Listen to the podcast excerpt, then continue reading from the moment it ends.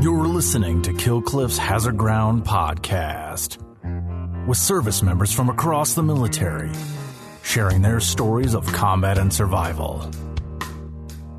And now, here's your host, Mark Zinno.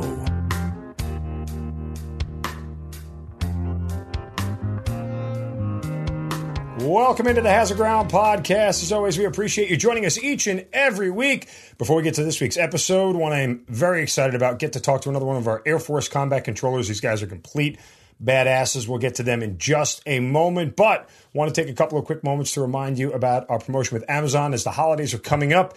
And if you have to do some holiday shopping or any regular shopping through Amazon, make sure you guys go to our website, hazardground.com, click on the Amazon button at the bottom of the homepage or on the sponsors tab. It'll redirect you right to Amazon. You do all your shopping. We get a percentage of what you guys spend, and then we'll donate a percentage of that back to some of the great charities and organizations featured here on the Hazard Ground. Works also from your smartphone. Very simple. Keeps all your credit card information, directs you right to the app. So it's really easy, really user friendly, and a great way for you to help out veterans all across America from the comfort of your own home and on your smartphone. As well, while you're on that smartphone, follow us on all the social media sites Facebook, Twitter, and Instagram at Hazard Ground, at Hazard Ground Podcast. Keep up with the show. You can leave us messages there, guest suggestions, everything. So follow us on social as well. Please leave, continue to leave Apple reviews. In fact, I, met somebody the other day who was a fan of my podcast and listens every single week. And I asked, "Did you do your Apple Podcast review yet?" And he's like, "No, I got to do it. I got to do it. Please do the Apple Podcast review because it helps to grow the Hazard Ground community as we try to get closer to the top 100 Apple Podcasts. And you guys certainly can help out that way. Uh, don't forget to subscribe to our YouTube channel, and as well, uh, our good our partners and great friends at Killcliff. Make sure you download the Killcliff TV app because you can get all of our podcasts there as well. And don't forget about killcliff.com. Great, uh, amazing, all natural energy drinks, including their new, and I'm holding it right here just for you to see their Killcliff Octane CBD Killer Cliffsicle. Uh, this is one of their newest drinks out. It's fantastic. Uh, the flavor is amazing. Make sure you guys check out all their CBD product, products. Clean energy all the way through Killcliff. I drink these before my workout, after my workout, all the time. They are fantastic. Again, killcliff.com. Check them out there. All right, uh, let's get on to this week's episode and our guest who spent 30 years in the United States Air Force, 25 of it in the special operations community as a combat controller. He's got over 10 deployments, 11, 12, somewhere in the range of a dozen deployments. It's too many to count. Uh, throughout his career, and he was awarded a Silver Star for his actions in Afghanistan in the very beginning of the war during the invasion. In his post military career, uh, he was the former director of director of operations, rather, for the Special Operations Warrior Foundation, and he is currently the CEO and founder of Project One Vet at a Time. He's also the re- executive director of the Patriot Fund. He is Command Chief Master Sergeant retired. William Markham joining us on the Hazard Ground podcast. Uh, it's a long title and a lengthy resume, William, but welcome and thank you for being here.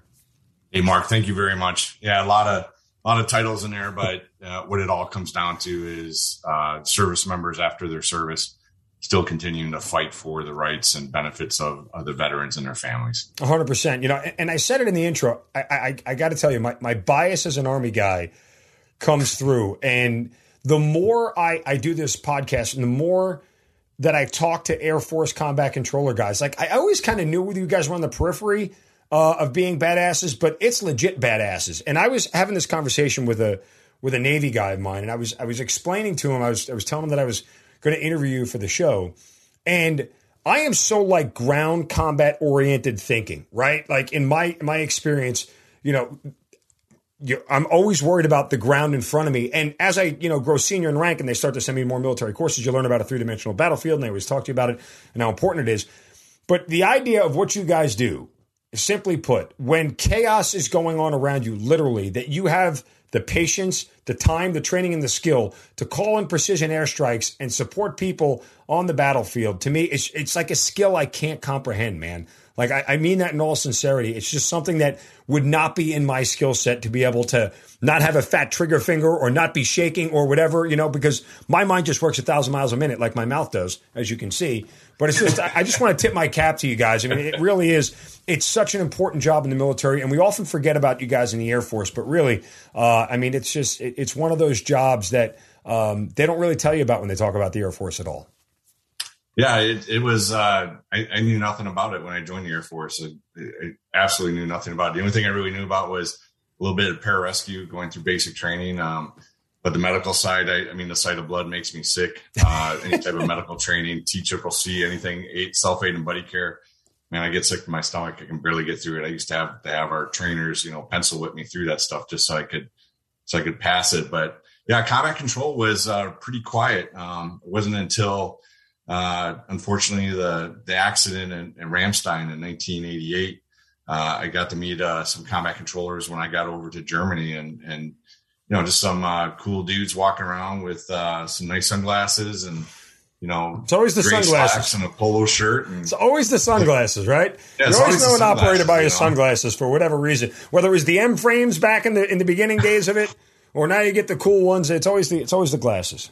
Yeah, we'd always see the uh, 10 Special Forces group coming up from Bad Tolz, you know, flying out of Ramstein yeah. to go do great, wonderful things for, you know, countries over in Europe. And uh, it was always a combat controller or a pararescueman assigned to them. And man, I had to find out what they did and found out what they did. And I was like, man, I got to do that because counting rivets on uh, B 52s and KC 135s and walking the gap and, you know, working, working with people that, you know, really weren't in the same fundamental mindset as me. And, uh, I had to find something different. But uh, yeah, combat control was where it's at. And you had uh, you had said something about being a badass, and Mark, man, we're you're, you're just part of the team, and that's what makes special sure. operations, and that's what makes teamwork so well. Is you're just you're just one of the guys or one of the gals that are you know bringing that specialty to the fight, and you know everybody's got their specialty, everybody's got something that they they know a little bit more than the other person, but you cross train that information across the field and man, you got a highly effective, motivated team that gets to gets to bring the the bear of everything we have within our power systems and our weapon systems to the fight. No, 100%. I've said that exact same thing several times on the show. Uh, you know, I was fortunate enough to deploy uh, with Green Berets. I'm not tabbed, but I just got lucky and got an assignment. And one of the, the biggest takeaway I've learned from that, uh, which was the highlight of my, my military career, uh, because I've said it a hundred times. If you laid out all the assignments in Iraq for a mid grade captain and said, pick one, Mark, I couldn't have picked a better one on my own. I just got very, very lucky. But I learned the value of, of being a role player. I learned the value of your piece of the pie. Uh, and I say this all the time that, you know, everybody's got their piece of the pie. Somebody's yep. piece may be bigger, somebody's piece may have more importance, but you don't make the whole pie without every piece of the pie. Um, so yeah. own your piece of the pie, whatever it is, and, and and make sure that you're doing your piece of the pie. And like you said, it's just one part of the of the whole thing um, that makes us successful. So uh, agree 100. percent But you signed you signed up all the way back in the mid 80s, right? Like you got in this thing way before 9/11.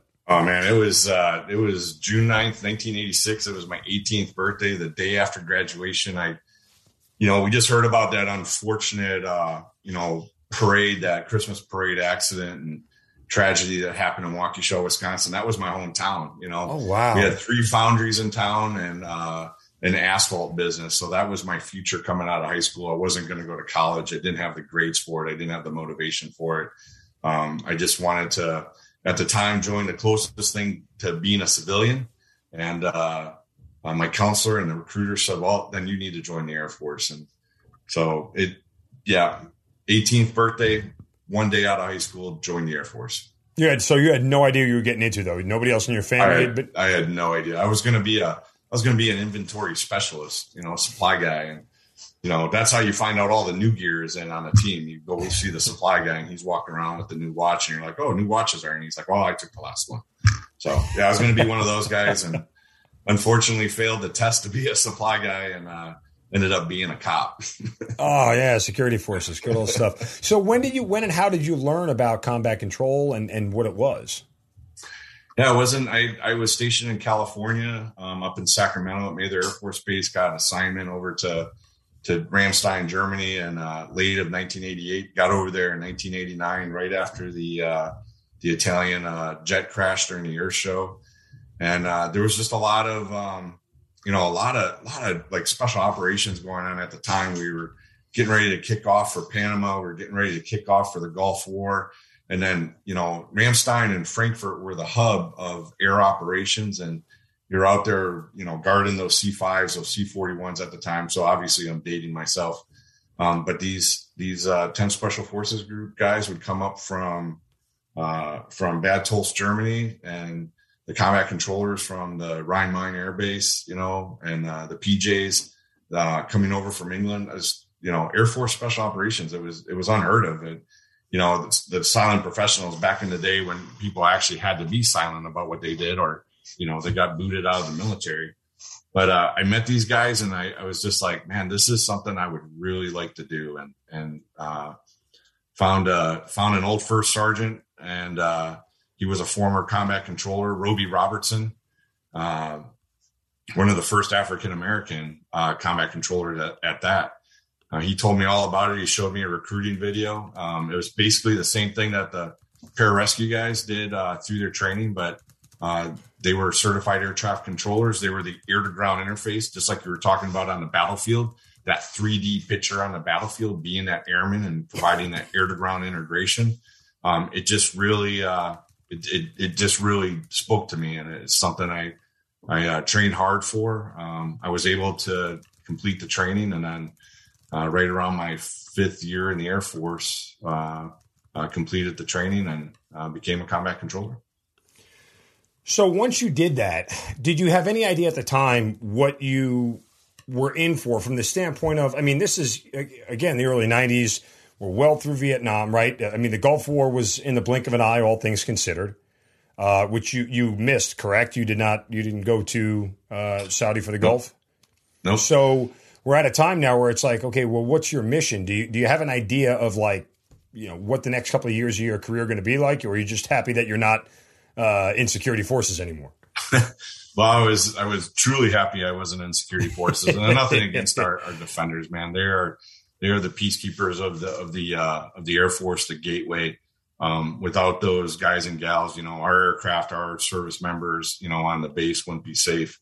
Um, and they, and today uh, they got some incredible leaders that are doing incredible things for them. So I'm not knocking the uh, the cop career field at all. They are they are truly professionals, you know, within our ranks and within our profession of arms. But man, it just I wanted to do something else. And um, uh, once I got into combat control, the the the biggest thing was just trying not to get my ass handed to my you know to myself. I was a, a cocky young airman. I wasn't the best airman. I wasn't the I wasn't the best human. I wasn't the best father, and I wasn't uh, obviously the best husband. And so I just wanted to be good at something. And so I just tried to be a good combat controller. I would keep my mouth shut, keep my ears open, and listen to the uh, veterans, you know, that had been in Desert Storm, the veterans that had been to Grenada, the the the veterans, you know, and service guys, my team sergeants that had jumped into Panama, um, and then just did great things. Uh, while I was going through combat diver school down in Key West. Um, ironic story with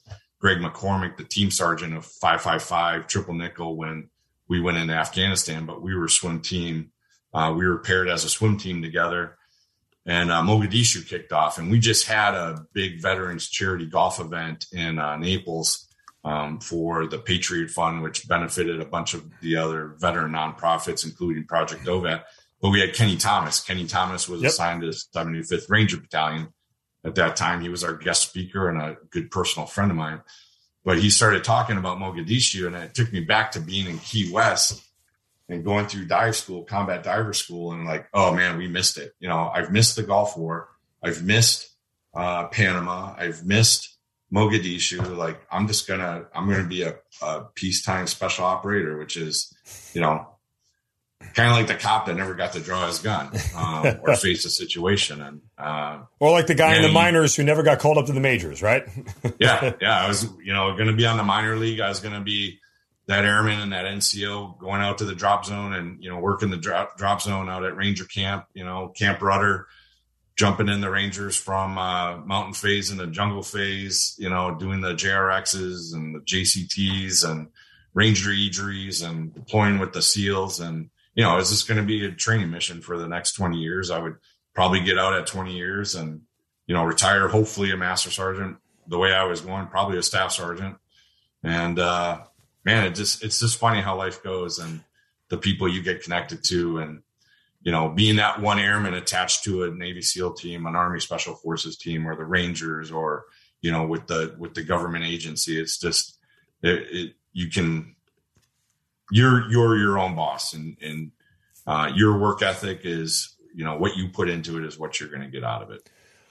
All right. So without, uh, I guess we kind of can fast forward nine years to 9 11 um, from when you, you know, get into the combat controller world. And again, I know you just kind of mentioned some of the things that you did do along the way, but where are you on 9 11 and kind of uh, the, the background and what happens immediately after?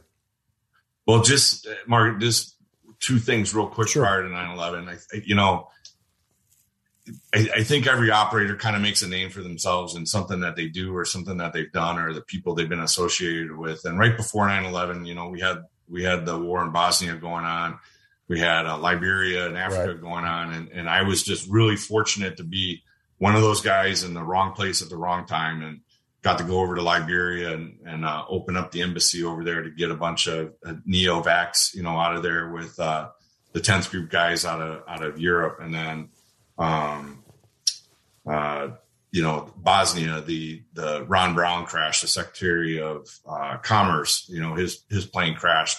You know, just so happened right after Hillary Clinton got off it, and you know, apparently he was going to say some bad things about Hillary, and, and the, and, the, jet went down. And I guess I'm retired long enough now; I can I can state my opinion like that. But um, you know, we had to go in, me and two pararescuemen, fast rope into uh, a mountainside to you know identify and recover you know 33 dead bodies.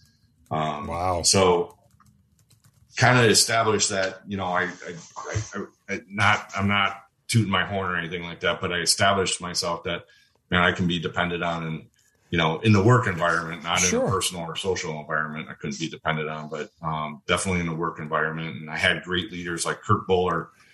Um, uh, you know, just just incredible leaders that that I looked up to, and, and incredible team sergeants that I looked up to, Mike Ramos and uh, peers, you know, Doug McClure, um, uh, Doug Moore, uh, uh man, just great guys, and, and then that kind of led to to 9/11. 9/11 was uh, was kind of a fluke. Uh, we found ourselves training with Marine warrant officers out in Tonopah and up in North Vegas, and we were doing, you know, really kind of what we were getting ready for Afghanistan. We were riding mule. We were doing high altitude opening jumps into, you know, uh, the foothills. We were uh, going long distances to do close air support on a on a, a, a direct high value target. And this started in April before 9-11.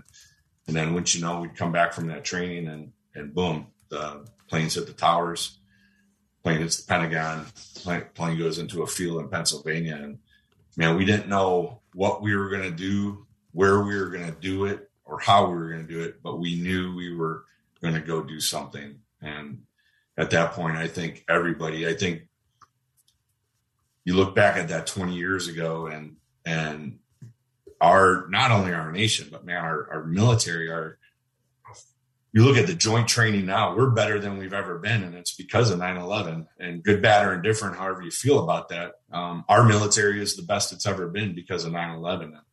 And when we say joint, we truly say joint. And it was, it was airmen, sailors, uh, soldiers, um, you know, coming together as one and, and, uh, going and putting some heat on people that needed it.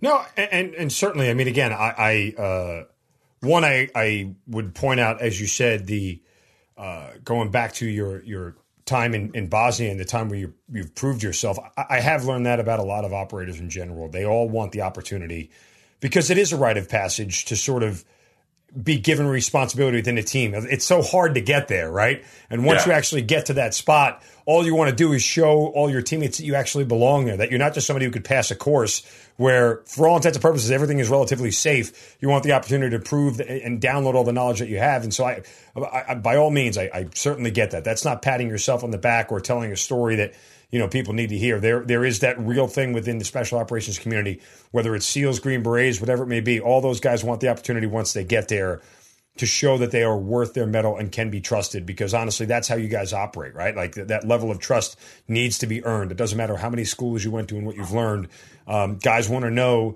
that ultimately when push comes to shove uh, that you'll do the right thing when when chaos is surrounding you. So I certainly certainly understand that.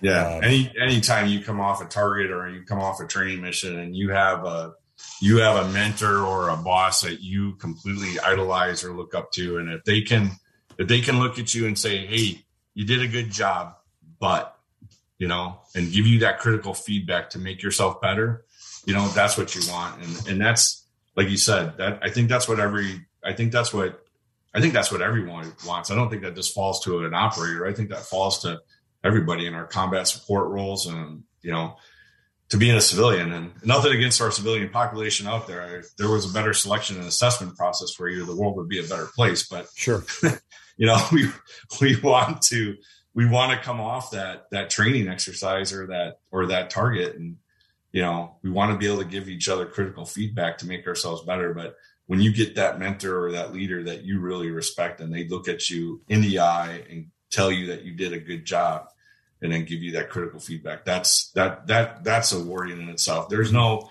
there's no decoration, there's no rank, there's no money out there that could ever replace that. Hundred percent. All right, so 9-11 happens, and you are now quickly thrust into the fight. What are you hearing in the days, weeks after?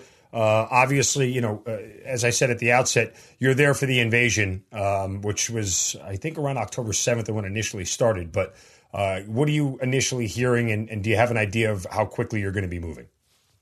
Well, we uh, I was at the 23rd Special Tactics Squadron at the time out of Herbert Field, and uh, our teams were our teams were kind of posed to or poised to um, set up a combat search and rescue with a um, with a ground force. So probably team up with our special forces partners in country. Uh, we deployed over to Karshi Khanabad K2. Um, we were one of the first aircraft in. Uh, myself and a couple other teammates, Dennis Bernier, Pat Ward, we established the airhead there at K2, started landing C-17s and, you know, bringing in the force. Uh, our unit immediately, immediately established the combat search and rescue um, uh, stature. Uh, Task Force 160th came in with their um, everything from the uh, DAPS to um, 47s to 60s. Uh, Fifth Special Forces Group showed up, immediately went in isolation and uh, we we kind of stood up the you know ready to you know pull out any any bomber pilot or jet pilot you know that may have gone down in Afghanistan, but there was still another another turn, and it was called unconventional warfare, where we would put in uh, small groups of special operations teams into Afghanistan, teamed up with their CIA counterparts, and then teamed up with the Northern Alliance. And this had already been in the works for you know a couple of years now because the agency had been in country uh, living out of the Panjshir Valley for some time. And um, man my uh, again my my my mentors my leaders that I completely respected uh, I don't know if it was maybe a way to get rid of me but they called me into our uh, our kind of our C2 our our headquarters tent and just said, "Hey, uh, Charlie Mike, that was my operating initials. We're going to send you in with, uh, we're going to tie you up with um, uh, Fifth Special Forces Group Team. You're going to be the the the time we called it SOTAC, Special Operations Terminal Attack Controller. Now the now the term is JTAC, Joint Terminal Attack Controller. But you're going to be the SOTAC assigned to that team to provide air support. Um, and uh, good luck." and wasn't sure if that was their way to try to get rid of me for all the shenanigans I had put them through in years past and the crappy airman that I used to be. Um, but uh, I went over to an isolation tent, walked in the tent, and uh, uh, got teamed up with the the the famous, the famous um, triple nickel. And uh, man, it, it, it changed my life. I like I said, I ran into Greg McCormick, who was the team sergeant, who happened to be my swim buddy going through uh, dive school in 1993. And immediately the bona fides was uh, established because Greg looked at everybody and said, Remember the guy I told you about pulling me through uh, the water going through dive school the entire time? That's him.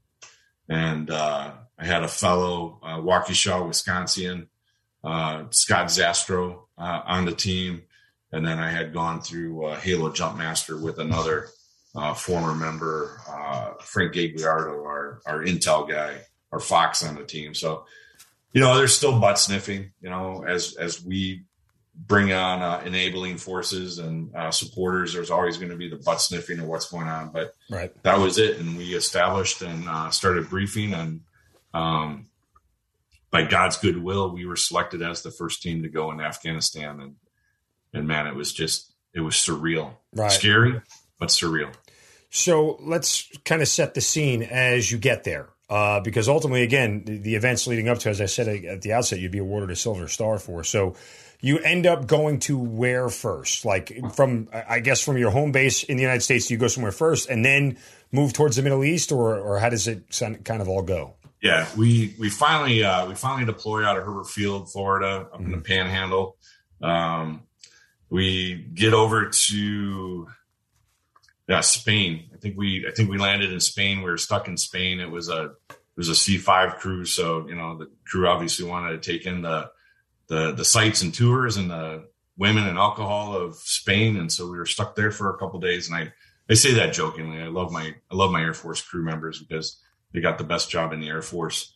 Um, and then we get over to uh, K2. We land. It was a C-17. I'm sorry. We we uh, take a C-17, and you know, by about the the fourth day into the deployment, we land at at K2, and then uh, from K2, we spent a couple weeks there, and then I believe it was October 13th or 14th. Mm-hmm. And uh, I'm just sort of curious, Will, real quick. When you're flying over to Spain, or when you're flying from Spain to, to K2, and that's Uzbekistan, by the way, who, who don't know, uh, yes. Karshi Khanabad Air Base in Uzbekistan. What's the conversations like with other people in general? I mean, is there just a sense of looking around like, holy shit, I can't believe we're doing this, like kind of deal? Or is it, you know, is everybody just focused operationally? Do you remember any of those sort of interactions with with teammates and, and other guys you were with? Well, like I said, we were going there initially to establish the airfield there and run airfield ops until a until a you know an, an Air Force uh, expedition team could come over and take over the airfield for us. So we were studying everything that there was on the runway, which runways we would be using, what the airspace was like, you know, what the Uzbekis had you know, used. Um, thankfully, we had uh, Fifth Special Forces Group team on the ground there already that was conducting a FID mission, uh, a FID exercise. Mm-hmm. Um, uh, we had some Air Force members over there that were providing that air to ground interface during that mission. So uh, we we had some intel going in, but um, also, like I said, we were going to establish the uh, combat search and rescue. So it's it's a combat controller and two PJs with a ground force element, whether that be Navy SEALs, Army Special Forces, uh, Army Rangers, uh, conventional Army uplift, um, you know, to today to using Air Force cops. Um, so we were kind of deciding between the leadership um, of the of the unit and then the leadership of the teams, you know, who and what teams would be established because we had sent half of our forces down to Pakistan to set up um, uh, the other task force that was going on down there. We would be Task Force Dagger in the north, and then uh, the other task force in the south. So the, a lot of the conversation was, you know, kind of everything we had been training up for was, you know, the combat search and rescue. You know, the the, the PJs exercising all their abilities to be the the the the, the trauma medics and then the controllers working on you know everything air to air ground interface, close air support surveys, uh, running the nine lines, you know, being able to get the, the medevac in, uh, to looking at the, the the intel reports of if a pilot did eject, where would they eject? What mountain would they be stuck on? You know, uh, worst case scenario stuff. So it was just it was mission planning the whole way. I mean, a lot of guys you know, a lot of guys got some got some rack time, and everybody just keeps tweaking their gear. But uh, on the leadership side, in which I was uh, part of the leadership team, you know, we we started planning what we are going to do. The unconventional uh, mindset or the unconventional mission of going in uh, and doing doing that type of warfare was was not even a was not even a question to us. wasn't even an idea to us at the time. So, how quickly do you get from Uzbekistan into actually Afghanistan? Uh, it, it, it had been, I, I think, about we we finally got into country around October first. Okay. Um, you know, after our our Spain vacation, and uh, uh, and then we attempted, I believe the the night of the tenth or the eleventh, and then we attempted again to get in. Just weather was not going to let you know taking two forty sevens over the Hindu Kush and get into the Panjshir Valley uh, from Uzbekistan was just not going to happen safely. Uh, we had to strip all the armor off. Well, not we, but task force had to strip off all the armor off the aircraft. We had to go as light as possible. You know, we were basically given, hey, you can go in with a backpack, then you'll get resupplied later. It was a little bit of time to uh, to, to get in there, um, but I think I think it was like the 13th or 14th of October we finally got in the country. Um, but again, then the, the mission set changing from unconventional warfare to you're going to be the close air support specialist. What's the likelihood we're going to use close air support? I mean, really think about it. I, I, I, I doubted it. I'm like, man, I'm just going to be the guy turning good food into poop and, you know, carrying all the heavy stuff because um, that's usually what I end up doing. You know, what, what is the possibility that, you know, our country, we're actually going to be allowed to release ordnance off of aircraft onto human beings, the enemy, the target, mm-hmm. but human beings. Like, what is the, the, the, agency had been in Afghanistan for three years trying to take out bin Laden. They, they told us when we got in there, we've been trying to do close air support for the last three years, and uh, we haven't been able to do it. Clinton didn't allow it. So, how are we you know, how are we going to be able to do close air support? So I think there was a lot of doubt in a lot of guys' minds. But once we got into country, um, our rules of engagement, and I think you look at it as they said, our leaders told us, hey, you have six months to take Bagram and move into Kabul. And we did it in 25 days. And the only way we did that is because our rules of engagement were this. Wow. Well, from that standpoint, uh, you get uh, near Kabul, uh, and it's uh, October 14th to November, the end of November in 2001. Um, you you guys are on the ground there uh, and just you know raising all hell and fury uh, on the Taliban at that point in time. Um, but let's talk about October 21st, 2001 specifically, and the events what happened. Um, you know when you get on ground and the arrival of uh, your guys and how you had to lead a, close air support uh, recon mission. Well, we we uh, we got on the ground. We had we had good intel from our uh, CIA counterparts and our, you know, them working with the Northern Alliance. We had Russia in 1951 maps. We had uh, probably the best thing, and we briefed this to the DARPA and the you know DoD afterwards. You know, we had the little yellow Garmin GPS because that was the thing to use at the time instead of the plugger. It was more accurate. Um, but we just got in and you know we functioned as a team. We you know I yeah I was the I was the close air support specialist. You know I was the the subject matter expert, which not much of an expert at at the time. And uh, man, we just made it happen. We had the confidence and credibility uh, that we earned um, as teammates. Uh, we planned out our missions. We we looked and we not only um, trusted our Northern Alliance counterparts of where the enemy was, but we actually verified where the enemy was. And then we conducted the first uh, close air support missions uh, in Afghanistan and had a devastating effect on on the enemy. Um, how how does it all play out though? I mean, I, obviously you don't know when you're going to get into you know contact with the enemy. I mean, obviously you you expect it, but kind of break it down for me. Take me through the you know the very beginning of it. Well, it's it's an entire team. I mean, you have to go right. all the way up to the Air Operations Center, the AOC. We had uh, we had special tactics officers that were working in the AOC that uh, develop their credibility and trust amongst the air planners to actually send aircraft into Afghanistan with a close air support mind that hey there are actually Americans on the ground that they will talk to and they will direct them on target and in the years past close air support was never the primary training mission of any airborne weapon system. They would either simulate it or they were just so canned on a range that, you know, they just, they knew exactly where they had to put guns or bombs.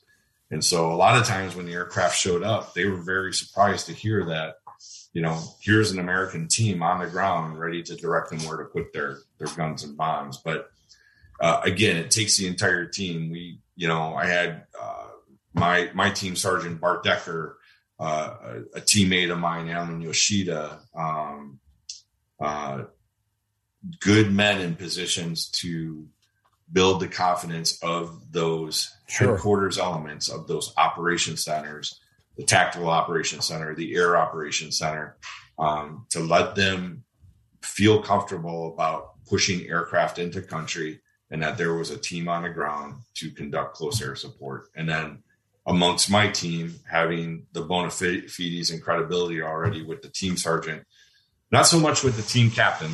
Dan Runyon was uh, was uh, not the most spectacular team leader. I'm sure he became a a good man, a good husband, and uh, a good team leader afterwards. But him coming right out of the Q course and being forced into the situation he was, uh, he wasn't set up for success, and he had a very experienced team sergeant, even more experienced warrant officer, uh, Dan Diaz, that had been in Afghanistan in the 80s when we were supplying the, um, you know, the Afghans with uh, weapons to fight the Russians. Uh, he just was was uh, was not ready for what we were about to do, and, and unfortunately mm-hmm. got relieved of duty. Um, and then the the warrant officer took the team over, and, and you need that team dynamic again. You need that sure. critical feedback. So it just was it was just surreal. We we worked together as a team. Scott Zastro and Steve Gruel, the medics on the team, became my you know my my second and my third on the radio because they were very good on the radio, and we did close air support 24 7 seven days a week for 25 days yeah um, and, and, your citation talks about uh, over 175 sorties uh, destroying approximately 450 vehicles and, and over 3,500 enemy troops. So this is a daily thing that's going on for you, you know, over the course of, of days and weeks.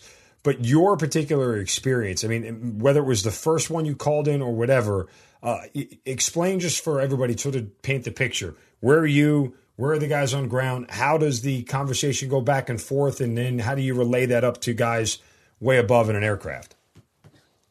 Man, we just we uh, we we worked our way down from the Panjshir Valley, got um, got in and around about the you know Bagram Air Base area, and everybody knows Bagram. I'll tell you what, Bagram was much better when there was only you know 13 Americans inhabiting it. We didn't have the the the first sergeant and sergeant major police, you know, looking for reflective belts yeah. on Disney Highway, but. but we, we, found that you know where is a combat controller going to be most at home? That's a certified air traffic controller. Man, the tower. So right. we took to the tower. The the Northern Alliance guys were able to um, make that area clear. Uh, we worked our way to the tower. We had we had the advantage over the enemy. The enemy was just on the other side of the runway, um, just a couple hundred meters away, and that was the Taliban strong point. That was their front line, and the west side of the airfield was the Northern Alliance front line.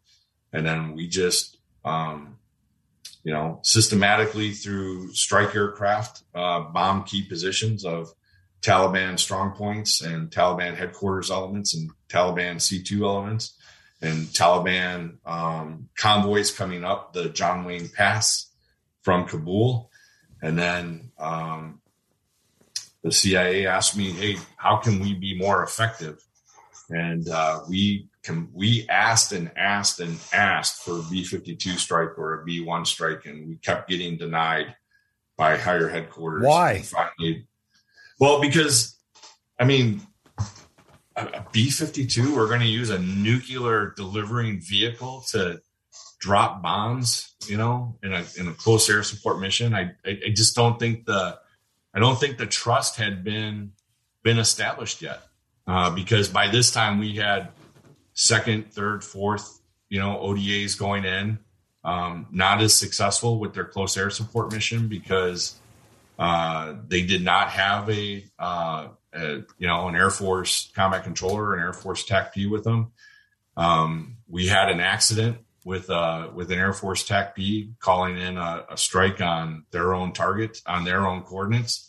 So there wasn't, you know, you you build trust through credibility and having the director of of the of the CIA and Afghan, Afghanistan operations at the time co-located right with me in the tower and telling him, "Hey, we need we need bomber support," and for him to have the ability to call the president and ask that, um, I'm sure I pissed a lot of people off uh, by doing that.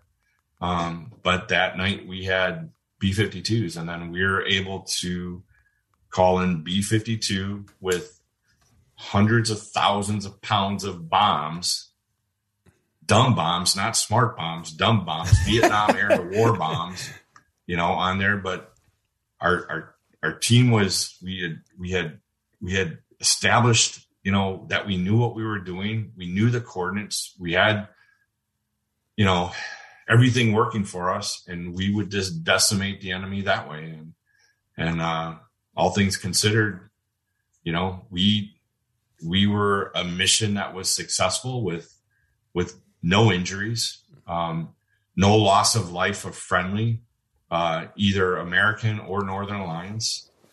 Um, we had some really close calls, but uh, one of my friends just said to me, one of my my executive director for Project Dovat, Lau Rosine, said to me at this last event, he goes, "Man, you are always the calm in the storm." And Mark, that goes right, you know, goes right back to what you said in the beginning, man. If if anybody was ever to give me a compliment, badass would not be the compliment because I'm a fat ass. um, it would be be calm during a storm, you know. Yeah. And I used to brief that as a command chief. You know, my job is to make you feel comfortable when it's uncomfortable, and that's just what it's all about. Be comfortable when it's uncomfortable or be the calm in the storm. And and that's how we that's how we did it. We we execute it and we operate it with professionalism. I i again it, it's so hard when you it's 175 sorties. So again it, it's impossible you know they all must run together at some point. Um, but still you know the the idea of knowing that you are sort of the angel on the shoulder of people on the ground, and they they literally depend on you for their own security and safety. Is is an is a awesome but you know nearly incredible responsibility, uh, and that calm that you talked about is, is is certainly required. Were you were you did we have the technology at that point in time to watch the strikes as they hit? Were you able to see everything land as you were firing it or calling for it rather? Yeah, through through a scope. We we had no ability at the. I mean, the the stuff that the, guys and the ladies have today is just absolutely incredible. Right. I, I, am so glad they have that to, to, to make war, you know, more effective. Um, but no, we, you know, the agency had, the agency had predators and drones with, with, you know, that they, they could watch what was going on. And, you know, in the case of John Chapman's, you know, Medal of Honor stuff, you know, one of the, one of the first and only actions of, you know, on the objective that were, you know, Medal of Honor objective, Medal of Honor actions that were recorded.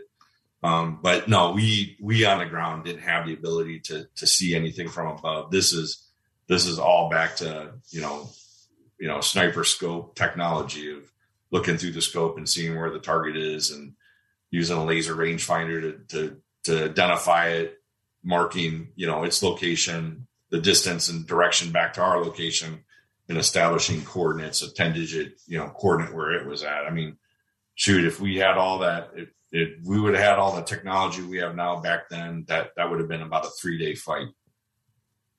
Wow. Unreal. When do you find out that you're getting the Silver Star for everything you guys did?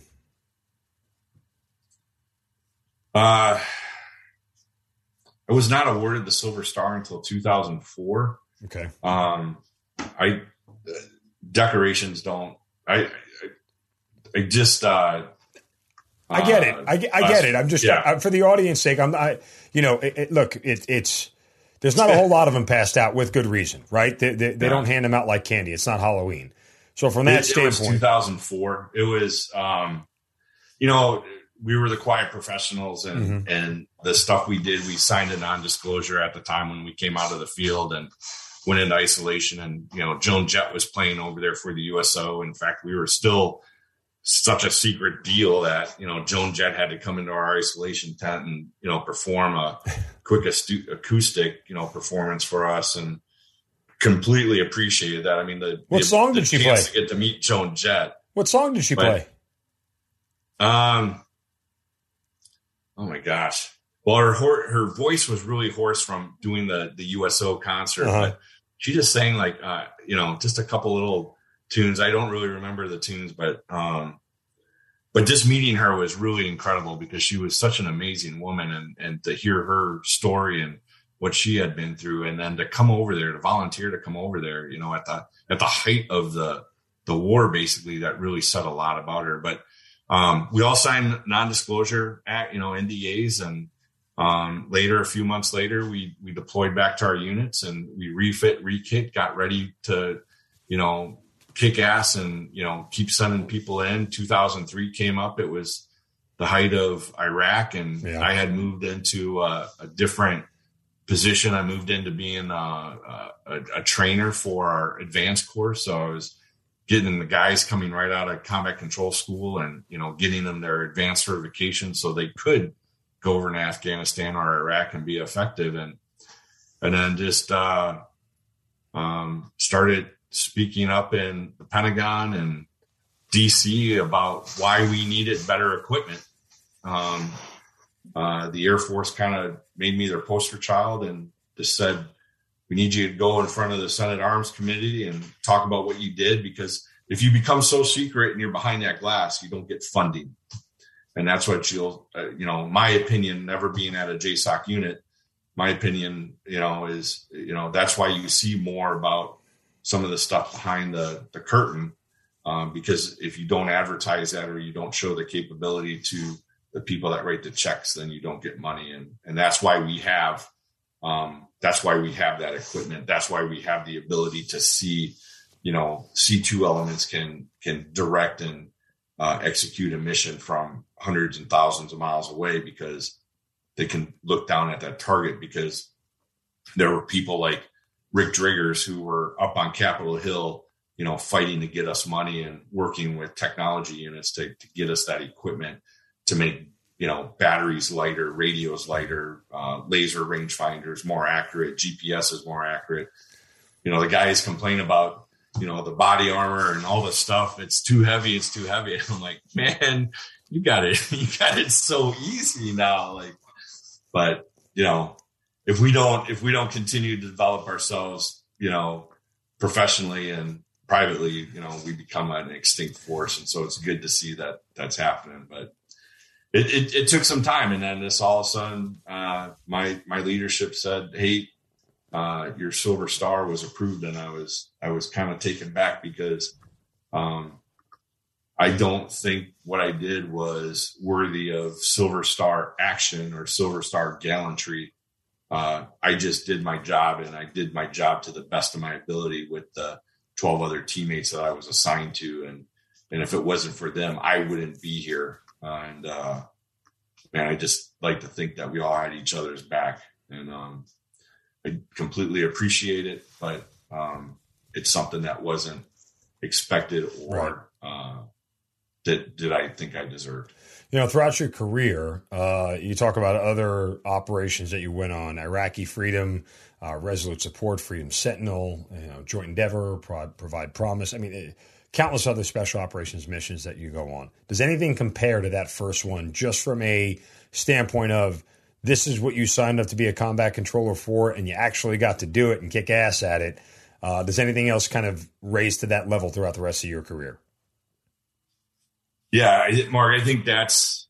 I think you hit the man. The key phrase there is compare. So, yeah, when you were a young captain, what did you think? You know, like when you were there doing doing the mission and everything, and and there was something you didn't have or a resource you didn't have, and you're like, man, what is the leadership thinking about? You know, how many times did you how many times did you think that? Like, what's wrong with the leadership and what are they thinking about? Mm-hmm. So yeah, the, the comparison is is getting to do my job as a combat controller and and and and you know earning some of that respect or some of that credibility with my with my peers and you know getting written about a, a couple things in some books and you know but just being with those teammates man that was an experience that i'll never forget. That right. is something that that honed my soul or honed me as a as a human being or as a as an operator. But i wanted to take that and rather than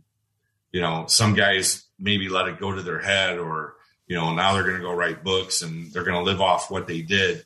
Man i don't care what i did or anybody else did yesterday or today. I care about what you're going to do tomorrow. And so i used that fury and that fight to become a chief master sergeant.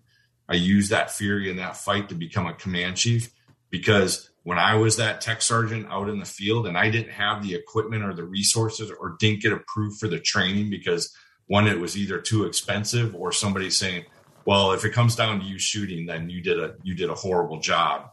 You know, you weren't the you weren't the combat controller you should have been.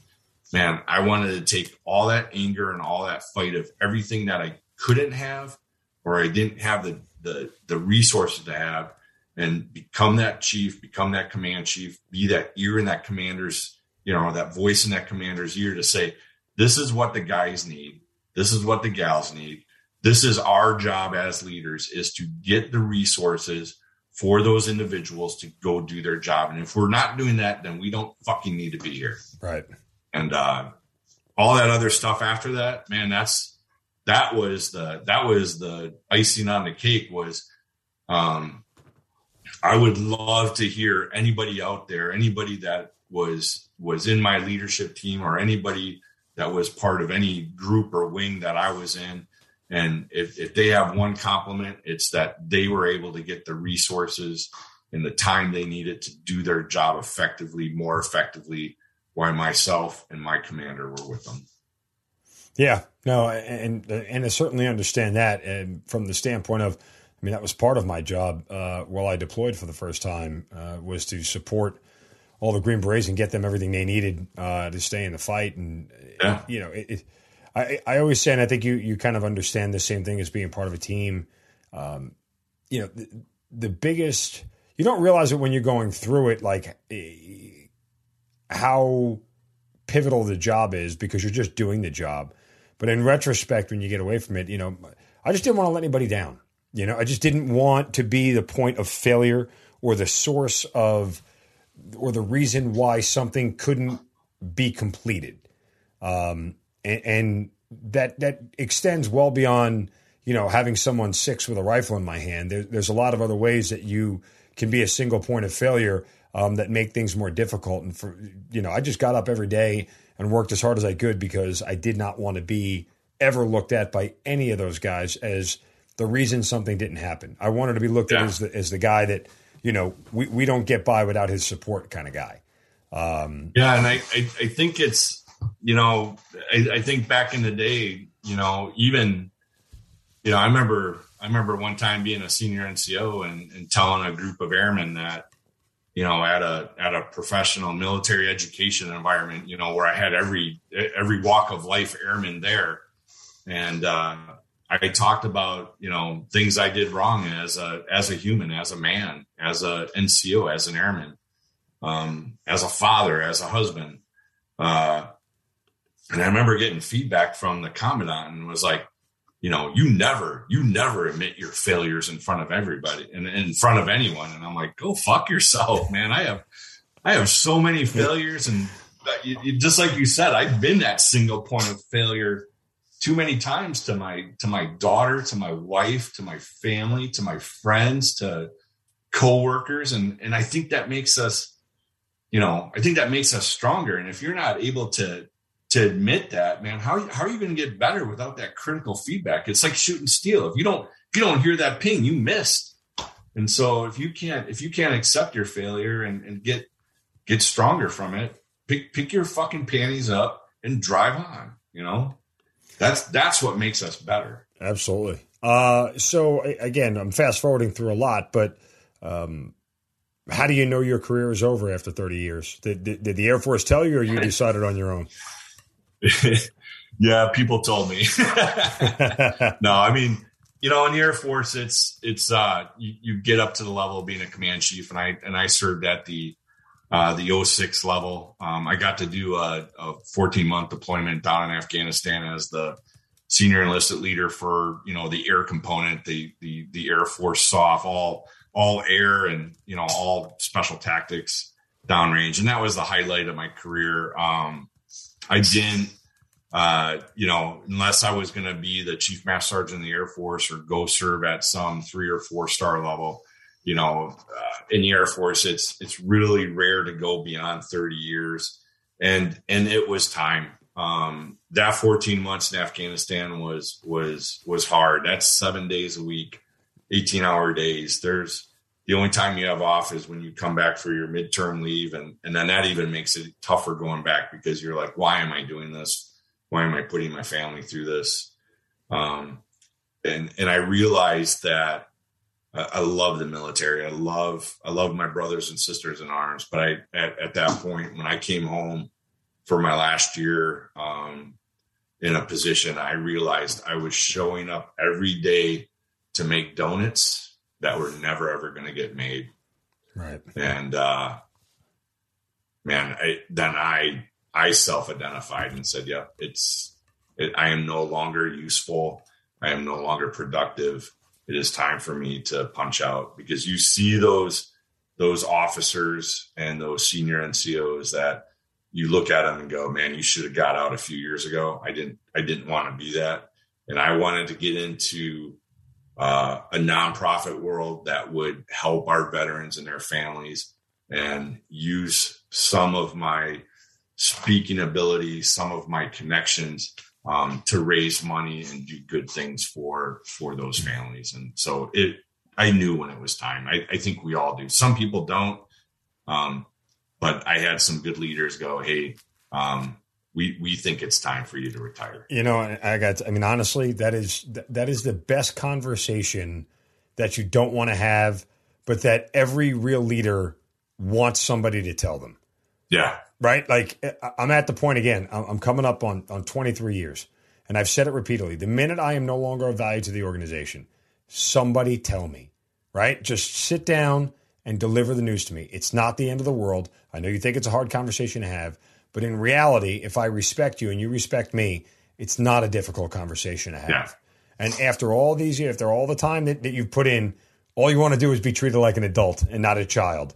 And it's really okay to say, you know what, Will, it's time to move on. It's time to move on to the next phase of your life, man. You know, you're going to be okay. You've done some amazing things, but guess what?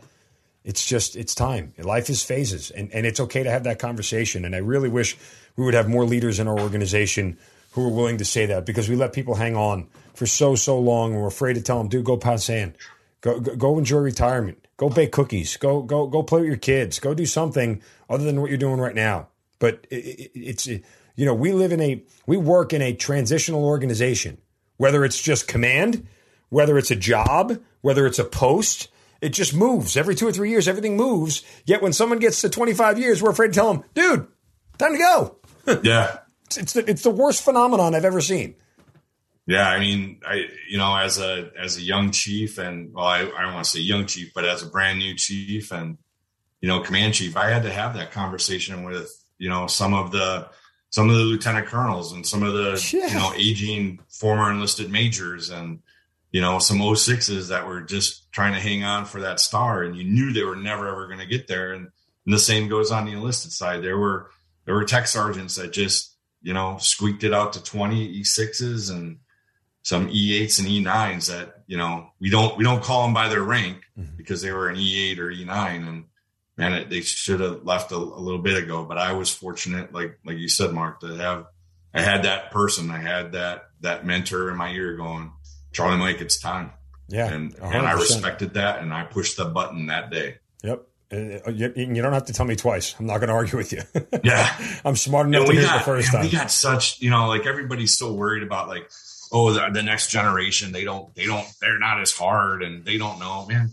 Our our next our our like I look at the some of the people I still stay in contact with that are E9s now, and they were, you know, E6s, E5s, and they're freaking rock stars and they're so smart. They got double master's degrees, they got PhDs. I mean, we have we have the smartest, most intelligent um, you know, force coming up behind us that I, I'm afraid that if I had to go back through as a young person, I, I, I wouldn't be a combat controller. I'm, right. I'm not smart enough to make it. Yeah. I was too dumb to feel pain, but I was, I'm definitely not smart enough to make it through what um, these young men and women are going through now, man. It is just amazing.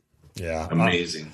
After you got out, now uh, allow me here, I'm not going to, you know, trying to make you feel too uncomfortable, but, uh, in 2018, you were inducted to the United States Air Force Gathering of Eagles uh, 2021 Air Commando Association Hall of Fame and the U.S. Special Operations Command Commando Hall of Honor inductee. So, obviously, congrats. And again, that speaks to uh, what you accomplished over 30 years. And I, I, I, would be remiss if I didn't at least mention that as part of everything else that you have done in your career. But now it's post career, uh, and you've dedicated your life to uh, helping veterans. Again, you were former director of operations for the Special Operations Warrior Foundation. Uh, currently, the CEO and founder of Project of One Vet at a Time, and the executive director of the Patriot Fund. So let's focus on uh, Project One Vet at a Time as you founded it. What's the genesis of it? Why, why was this baby born? Uh, and what are we trying to accomplish with it? Well, it was, you know, if I can ask, I mean, you, sure. you receive some type of VA compensation and pension, correct? I do. Yes, I, am I'm, yeah. I'm in, I am in the midst of of fighting with the VA right now for yeah. a whole variety of different things. Okay, so I, I I believe you were probably one of those guys when you got out, you know, and you had your VA brief and you did your C&P, your compensation and pension examinations. You probably went into those and said, "Man, I'm, you know." I, have avoided the flight surgeon. I've avoided the doc my entire career because I wanted to be able to stay on target. And so when I went to those, I was like, I'm good. I'm good. You know? Yeah. No, well, full disability. disclosure, I, I, after my first deployment, where a lot of my injuries and everything stem from, I didn't, I just like, I just want to go home. Like I'm done. Like I don't need to talk to, I just want to go home. I'm done with this. I need a break. Uh, yeah. and, and it was after my second deployment that I had to go to the VA for something. I forget what it was and and when I tell you, Will, that I, I would not even be on disability today if the sweetest, nicest lady at the at the Baltimore VA did not literally hold my hand and walk me through the entire building to stop at this desk and that desk, fill out this thing, fill out that thing, and she did everything for me. If she doesn't do it, I'm not even on disability today. That's how I got where I am. Yeah. She's like, she told me, you need to do this right now. She's like, "What do you have to do right now?" I'm like, "I don't know." She said, "You're going to stay here. We're going to go through this whole thing together until you're done." Without, it, it, listen, the VAs gets a lot, get banged around a lot, but every now and then you find that diamond in the rough, and she was certainly one of them. Yeah, and the and the VA is filled with incredible people. Yes. I mean, there are just incredible people there, and I think what the what what the the stem of the issue is is we're so used to having everything done for us, and when we get out, we actually have to do something, and man, a lot of the guys and gals don't follow through with stuff, and that's where that's where stuff gets fall between the cracks. But the biggest thing was I retired, got my got my rating uh, with all the things that had happened to me and and and that were wrong with me physically, psychologically. You know, finally, you know, able to admit some of the psychological stuff I'm going through I just said, man, I, I, I'm, I'm having a hard time. And, and I got out with 100%. It wasn't total and permanent. But then uh, 18 months later, I went for another VA appointment, uh, a, a checkup. And in seven minutes, a nurse determined that I had gotten better because I had a good day that day. And uh, uh a couple months later, I receive a, a letter from uh, the VA and says, You've been reduced to 30%. So now my wow. health care is gone my compensation and pension that's added to my retirement is gone. And I accepted it at first. I was like, oh, well, I guess that's where I should be. And I found out this happened a lot to um, our veterans, uh, into veterans that were in much worse shape than I was. And then I found out that there's law firms and there's services out there that will help you. Um, and they say they don't charge, but they do.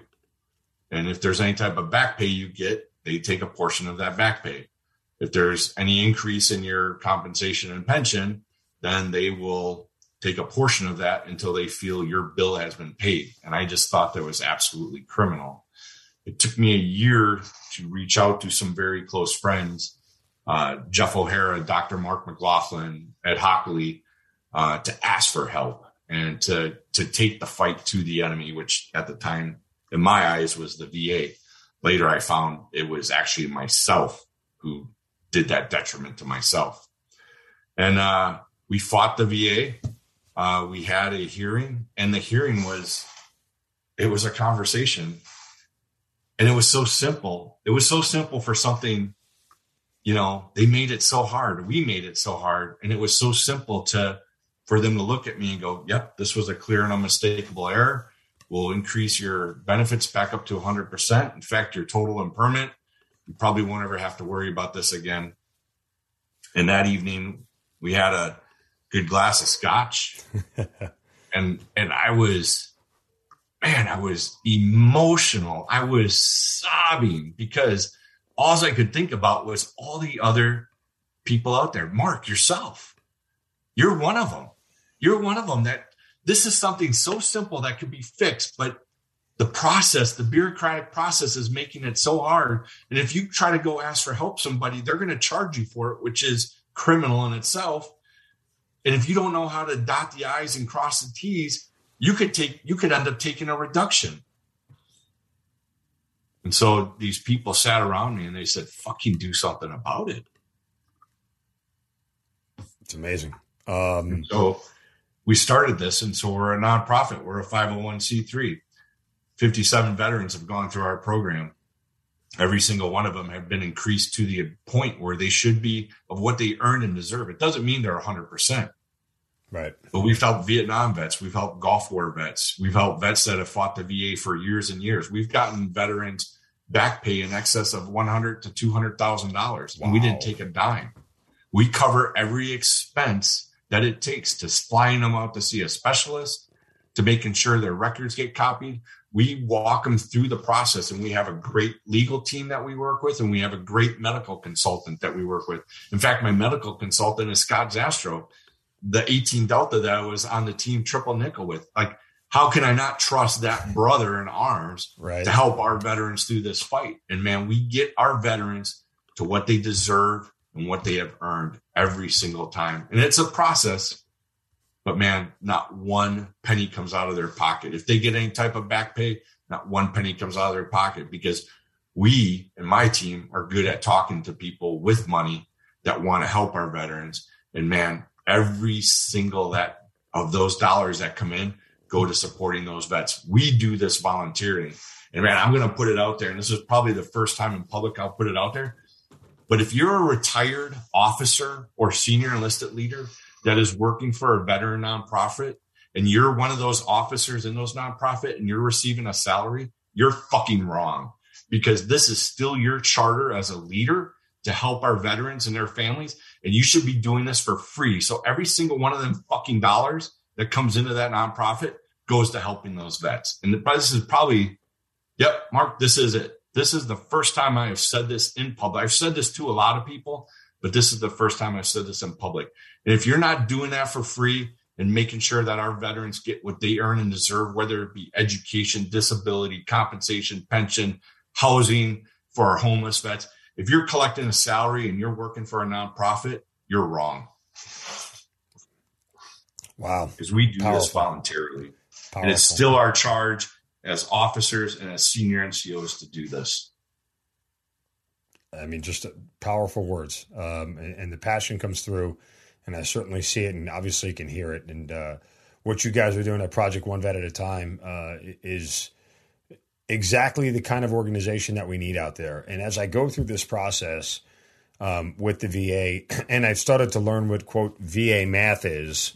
Um, the donkulator. Yeah, I don't, you know, so I mean, like, it's one of those things where pe- people who are wondering, who are not military, we're chuckling about, but like, you can get 50% disability for one thing and 50% disability for another thing. And guess what? You're not 100% disabled, right? Like, so just understand that that is VA math at its finest. Uh, and I'm learning that the hard way right now. Um, but again, we'll, we'll, we'll have to talk offline uh, about all that. So um, after Project One Vet, uh, you're also the executive director of the Patriot Fund. Uh, more on that, please. Yeah, Mark. Just one thing back to Project sure. OVAT. So we're a, we're a referral system, and that's the way I find that you know bona fides, credibility, and all that. That's how you find good people, and you surround yourself with good people. So Project One Vet at a time isn't something you apply for. You can look at our website. Our website is designed just to get people to come and donate, and that's what we want. Our our the way we take on our veterans is we put a veteran through the program, and if they like what we did for them, we require two things of them. We require a testimonial so we, we can tell other people about the stuff we're doing. And then we require a name because every single one of us knows somebody that's hurting and somebody that isn't where they deserve and earn. And so they give us the name of that individual and we bring them on. And so, Mark, I would like to bring you on to Project OVAT. We would like to take a look at your case and we would like to get you to where you have earned and deserved. Well, thank you. I'm, I'm humbled and I certainly appreciate it. And, uh, again, we'll, we'll we'll we'll talk more offline. But again, yeah. it's Project OVAT, O V as in Victor, AT.org. Project OVAT.org. Yeah. If you guys want more information, uh, go there. And yeah, I mean, again, it's a uh, you learn a lot when you go through this. And and part of me realizes why I waited after it's 2021. Um, 2012 is when I first started, and it took 19 months for my first initial thing to come through. Uh, I know why I've waited you know, uh, another eight years before I even tried again. And part of it, honestly, is and and you know, obviously, there's a lot of things you know in in my personal story that you know uh, we we can reserve for another time, but.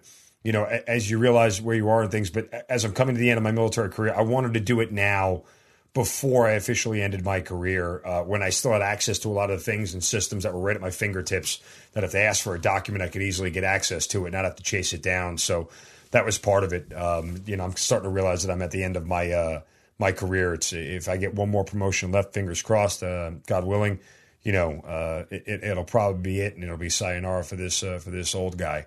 Um, but that was part of the reason why I wanted to do this now, where I am. But it did take a long time to get there. So I encourage everybody: don't wait. I mean, it, it's there's always reasons to put this stuff off, but it's it's organizations like uh, Project One Vet at a time that you know that really um, are the the sort of nudge we need.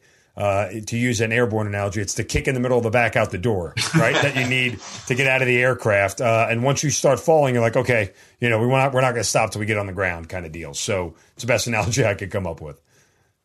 Yeah. But anyway, go back to I'm sorry, go back to the uh, the Patriot Fund because there's more there as well. It, exactly as the title says, man. It's the Patriot Fund. We fund patriots you know, and we're, we're basically, I, I don't know, my, my, my president and, you know, my board that is, is above me. Um, I'm kind of the, I'm kind of the, the, the colorful person on the team because the Patriot Fund stood up as, uh, as the Patriot Fund Invitational up in New Jersey, and it was it was a great event. It was a golf event, and when I was with the Special Operations Warrior Foundation, which has an incredible mission, man, putting you know the the the kids of fallen special operators and you know anybody under the SOCOM umbrella, you know, putting them through college and, and making sure they get the education they need to become better humans. And you know that's what their father and mother would have wanted. But it, that was one of our main supporters was the Patriot Fund and uh, group of individuals, you know, uh, wealth managers and you know retired generals and team, you know, team owners, and uh, they just wanted to do good things for Patriots and they wanted to make sure that the money they were raising was going to good causes. And uh, as I as I broke away from the foundation and, and stood up Project OVAT with with my team, um, the, the the good men and women there at the Patriot Fund uh, said, "Hey, we're we're behind you. We we believe in the mission you're doing. In fact, we want to find more veteran nonprofits that are doing what you're doing." And so, right now, currently, we're I, think we're right at 23 veteran nonprofits that we support and we have a due diligence committee that's run by uh, retired Major General Steve Hasham, and and man, he's the bulldog. He's the bulldog on the team. He gets in these veteran nonprofits uh, books and records, and he wants to know what the salaries are, and he wants to know what the budgets are. And you know, you hear the term, "Oh, 93 cents of every dollar goes to." That's all bullshit. That's all bullshit, man. There's, you know, there's operational costs, but you know, and it takes money to run a nonprofit and you have to pay people. We pay consultants to do our medical stuff. We pay consultants to do our legal stuff. Uh, we pay an accountant to keep us legal, to keep us right. Th- th- things like that cost money. But to, to presidents and CEOs and these executive officers that are just collecting these outrageous salaries, man, that, that just, that money could be used so much better. And, and these individuals are, are high end individuals that can go off and do, they can do consulting jobs and they can have other jobs where they're supporting their family. I get it. You need to support your family, but man, let's, let's call a spade a spade and let's get the money to where the money needs to go into those agencies that are going to support those veterans. And so we look at the, the veteran organizations we support and, you know, they don't have, you know, they're, they're, they're mom and pop operations working out of, out of, you know, garages and, you know, spare bedrooms at our offices. And, you know, they're doing everything they can to make sure that the, you know, from homeless vets to canine service dogs to, um, education to, um, you know, just doing good things for veterans and their families and, and, in that due diligence, you know, committee make sure we pick the right ones. And so when these, these, these high end donors want to come to us and say, I want to make sure my money is going to the veteran organizations. I am interested in a canine service dog, you know, uh, organization. A lot of times we direct the money directly to those organizations, but we provide fundraisers across the nation. We raise money. Uh, we just had a big Veterans Day event down in Naples, Florida. We raised uh, um, just about three hundred sixty thousand dollars. We supported four organizations locally there that will directly benefit and then um, that the rest of the money goes back into our organization so we can pump that out across these organizations and at the end of the year we provide a disbursement check to these organizations that man they're counting on us you know their operations count on the the check that we're going to give them and uh, man it's just such a great thing when you hear these these success stories of a service dog getting named after a fallen teammate that is you know, this guy's been waiting or this gal's been waiting in line to, to get a service dog and they're maybe on the verge of suicide. And man, that organization gets to give this individual a call and say, Hey man, we, we got the money. Like we, we just got paid so we can get you into the program and we can get you and keep you alive and keep you highly functionable and, and keep your family happy, man. There, there's just, there's just no better thing. And so Mark, I'm sorry, a long, long answer no, to your question, but the, the Patriot funds it, it, it is exactly what it what it says. Man, it is a fund for patriots. It's it's hundred percent. I mean, uh, it's it's a big part of why uh, certain VSOs are, are successful, and so from that yeah. standpoint, you know, it's it's really important to hear about what they do and, and how they can help and, and things of that nature. But look, I mean, uh, thirty years in uniform, doing one of the toughest jobs that the military has to offer um, and in, in the post years since that, taking on other tough jobs that the the veteran space has to offer uh, is clearly par for the course for your mentality and your your entire career. So uh, I'm glad we got people like you in the position that we do right now, um, fighting for what's right, fighting for people who who can't fight for themselves or don't know how to fight for themselves, uh, and giving them the, the, the roadmap and the way ahead. And um, you know the energy that you have is is contagious and uh, I kind of want to run through a wall here after, uh, after hearing all this. So, um, you know, but that said, again, man, it, has been great talking to you and hearing everything about uh, your experience and everything you went through. And at the same time, um, you know that, that, that command chief comes out in you, but it, but it comes with, with, the perfect amount of humility and, and understanding about your role and, and being part of a team. Uh, and I don't think that ever loses you. You know that doesn't ever go away from you. That's always sort of the foundation uh, for everything that you do in your career. Um, and so even if you're screaming and yelling, uh, it's all for the right reason. And I think that's that's fantastic, man. It really is. Excellent, Mark. I I, I truly appreciate this uh, this time, and man, we gotta, you know, we gotta help our veterans. We there it, it is it's tougher now, and it's it's going to get tighter in budgets. It's going to get harder to get yeah. compensation and pension and these benefits that these, you know, these these men and women have earned and deserved. And it's not, and, and by them getting it, they're not taking it away from anybody else. And that's the, that's the mentality, you know, of a lot of our guys and gals are like, well, I don't need it. You know, I got a good job. um, you know, I don't need it. I don't want to take it away from somebody else. You're not taking it away from somebody else. It is a benefit. It is a right that you have earned by serving our country. And by goddamn, we're going to get it to you. And, and not only that, it, it's just kind of short sighted in that sense. Like right now, you might not need it, but what about 15 years down the road when yeah. something in your body or your health takes a turn for the worse or your life takes a turn for the worse? You know, there's no, re- you don't, that's not the time you want to be trying to take care of it, you know? Yeah. Uh, and so, um, because yeah, I, I, thought the wait, same the way. It's going to be. I thought the same way after. I'm like, I don't need it. I'm fine. There are other people, you know, people have missing limbs and everything. Go, go help those people. I'm fine. And and then you realize as you get a little bit older, a little more life experience, that fine is always a relative term. Um, you know, and and things are going to change around you, and circumstances are going to get beyond your control, and uh, you're foolish not to take advantage of what you said as a benefit that you have earned, that we all have earned, and and there is there, there's value in that, and we shouldn't. Um, not take advantage of it just because we don't feel like we need it. But uh, again, just an incredible career.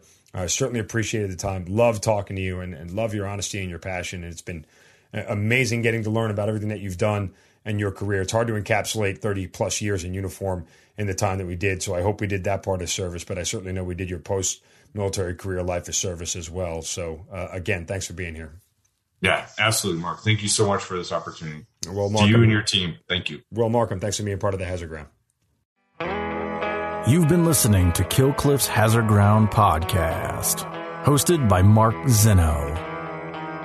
If you have an interesting story to tell and you'd like to be on the show, send us an email at producer at hazardground.com. And if you like the show, don't forget to subscribe, rate, and review on Apple Podcasts. Thanks for listening. We'll see you next time.